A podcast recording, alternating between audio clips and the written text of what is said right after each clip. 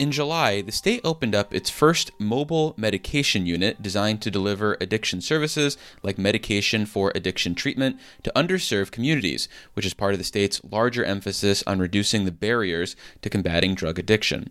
For more on this initiative, which the state is planning to implement around New York, we're joined by Debbian Fletcher Blake, President and CEO of VIP Community Services, which is operating one of the new mobile units in New York City.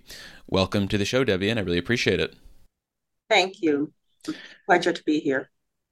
So, what are the range of services being offered by these mobile medication units, and how do you achieve mobility? Are you just driving around in a van? Do you set up shop temporarily in different locations? What does it mean to be mobile? That's a great question. So we are setting up shops temporarily. We have agreements with different providers in different places, um, including the Parks Department here in South Bronx. Um, where we will take our mobile clinic on schedule. So the mobile clinic's not just driving around. Um, the stops will be scheduled, the days are scheduled, and so people know where to find us and when to find us. Uh, the range of services include assessment um, for methadone and other life saving medications, including buprenorphine. Um, patients will be able to receive their methadone and their buprenorphine from the clinic and um, other medications such as Sublocade, etc. Um, we also have a uh, doctor on the mobile clinic who will be there to do the assessments and to provide some medical services. And a PA will be constantly on the mobile van. And that PA is providing all the medical services that are needed for induction of medications and continuation of treatments, including some primary care. For services that need higher levels of care, we will be referring people either back to our bricks and mortar site or to community providers with whom we will have um, set up some arrangements for people to be seen, depending where we are and which borough we are providing the services. And who do you envision taking advantage of these services? Are these traditionally, for example, going to be people who don't encounter the medical system regularly, or is this just an alternative for people who might, you know, have regular encounters with the medical system? So I would say it's a combination because there are a lot of people who encounter the medical system in the emergency department. And those are people who are either unhoused or have no stable housing. We will be going to shelters. We will be going to other places where people congregate. There's some nursing homes that have asked for services as well because those people are temporarily in nursing home and the nursing homes don't have the services to provide.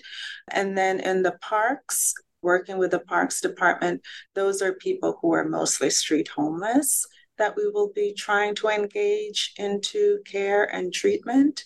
And hopefully, by engaging them into substance use treatment, we'll be able to get them into housing. What I didn't say, one of the services that we'll be providing on the unit is assessment for the social needs. So, for people who are completely unhoused, they're not living in shelters at this time, or they are marginally housed, we will help them with housing. We'll help people with job training, referring them back to our facilities here at, at the Bricks and Mortar so they can have job training, GED classes, GED prep, etc. So clothing, food and nutrition, we're making those referrals as well. And do you envision the mobile units being a recurring point of care for people, or is the hope that in the wake of these first encounters, you can refer people to more established uh, brick and mortar locations? For some people, it will be their usual place for service. This is because in some neighborhoods, the number of facilities to treat people with substance use disorder is inadequate or they don't exist. And so, for those places, we will be their usual place of treatment until, let's say, they move to a different location when we will make the connections with a, a suitable provider in the neighborhood in which they will be moving or being transferred. For some people, it may be an initial assessment and a referral into another provider or to our bricks and mortar. So it's my understanding that this program is being funded with about uh, a half a million federal dollars that's sent through the state. How far can you go on five hundred and fifty thousand dollars? And is that all of the the funding that you're receiving for this specific mobile medical unit? Yeah, that's the grant funding that we have received and will be receiving for this mobile unit. Of that 500, 350 were used to build the unit. The other 150 is just for startup. It's for startup to purchase medications and for the staff just to get going. And then we intend to bill Medicaid and other insurance for people who are insured, that is, uh, to cover the cost. For people who are uninsured or underinsured, we provide services regardless of people's ability to pay for the service. Then, aside from the potential billing of services that you provide to patients, will you need additional revenue streams to keep this project going? Absolutely. And we will be looking for additional grant funding, both from the state and elsewhere, to keep it going. Typically, third party billing does not provide for all the services that are provided on a mobile clinic. I have quite a bit of experience running mobile clinic and know that additional funding has to come from somewhere. So we will be doing a lot of fundraising as well. It will become one of the projects that we fundraise from, and we'll be looking to government entities and private foundations and other organizations for funding to be able to sustain the mobile clinic. Well, you talked about the range uh, of services that you're providing. So, what do you view as the potential outcomes for someone who engages in one of your mobile medical units? Because it seems like it's more than just simply maybe overcoming a drug addiction. It seems like there's a wide variety of potential life improvements that you're hoping to see. Absolutely. You know, healthcare is not just treating the one condition that people have, it's treating the entire person. So we're looking to provide comprehensive healthcare services for people. The goal is that people can have a sustainable lifestyle, good health outcomes, and be able to provide for themselves holistically. Um, I, I think, you know, one of the mistakes that we make is that if we only treat the addiction, that people will be okay, but that is so far from being okay. People need housing, they need job, they need job training, they need health insurance and they need nutrition and, and all the other social needs that we can help people to meet. And we strongly believe, because we have seen it with our other programs, that if you wrap these services around people, they do so much better. And the healthcare outcomes are so much better and are able to be sustained through these services according to a press release from the Hochul administration, your initiative is one of about a dozen that is planned for around the entire state, with I think four uh, destined for New York City. When you think about the scope of need for something like this, so is a dozen adequate for New York State, or is this something that we should be investing uh, exponentially more uh, than we're currently planning on spending we need to spend a little more. We need to invest more. Um, 12 is, is definitely not enough. And I'll say that because every day the number of people dying from opioids is increasing. And, you know, for us really to get to people where they most need services, we have to take the services to them.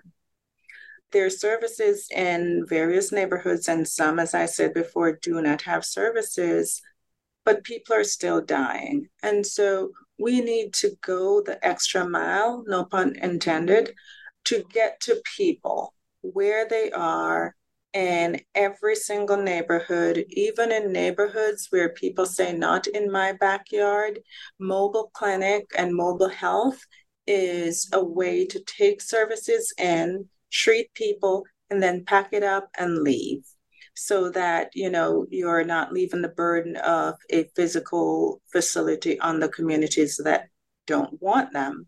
Um, because there are people in those neighborhoods who need services who need care.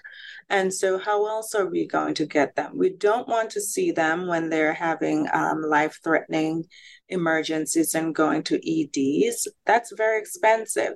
And for every life that we lose it's it's a cost to our society. So we, we don't want people to continue to die and we have to invest in safe and reliable methods of reaching them where they are and providing care well, finally, in announcing the funding for these mobile medical units, uh, the state noted that this is part of their emphasis on harm reduction, which is essentially embracing policies that acknowledge that people will continue to use drugs and there should be a focus on keeping them alive.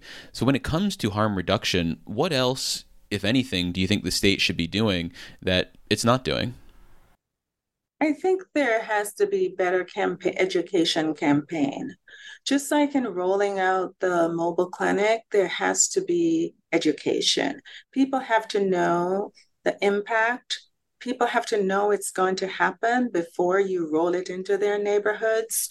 The same for harm reduction. I think, you know, there's a lot of stigma around harm reduction. And I, I often ask, where is the stigma coming from, right? So some of it is because, as we know, substance use, um, addiction, drug use is stigmatized in our country. And so a lot of the harm reduction around treating people with substance use disorder comes from that stigma. But people don't really understand the impact harm reduction has on saving lives. And people also don't understand that harm reduction is not only handing out clean needles and it's not only an OPC, it is more than that. It is a continuum of services that are needed to help people stay alive. And so we, we have to spend some more um, time and resources educating people, educating children about harm reduction. I, I often think children are the best vector, not only for infections, but also for spreading information. Um, they need to understand what harm reduction is so they can speak to their parents about harm reduction and start to change the paradigm. We need to be out in communities talking about the impact of harm reduction on saving lives, the impact of harm reduction on community health itself, how it's making communities healthier uh, because it's helping the people who are most needing of services in those communities. So, you know, I, I applaud the state for talking about harm reduction, but a lot more has to be done. Well, we've been speaking with Debbian Fletcher Blake. She's the president and CEO of VIP Community Services. Debbian, thank you so much for making the time. I really appreciate it. And thank you so much for having me, David.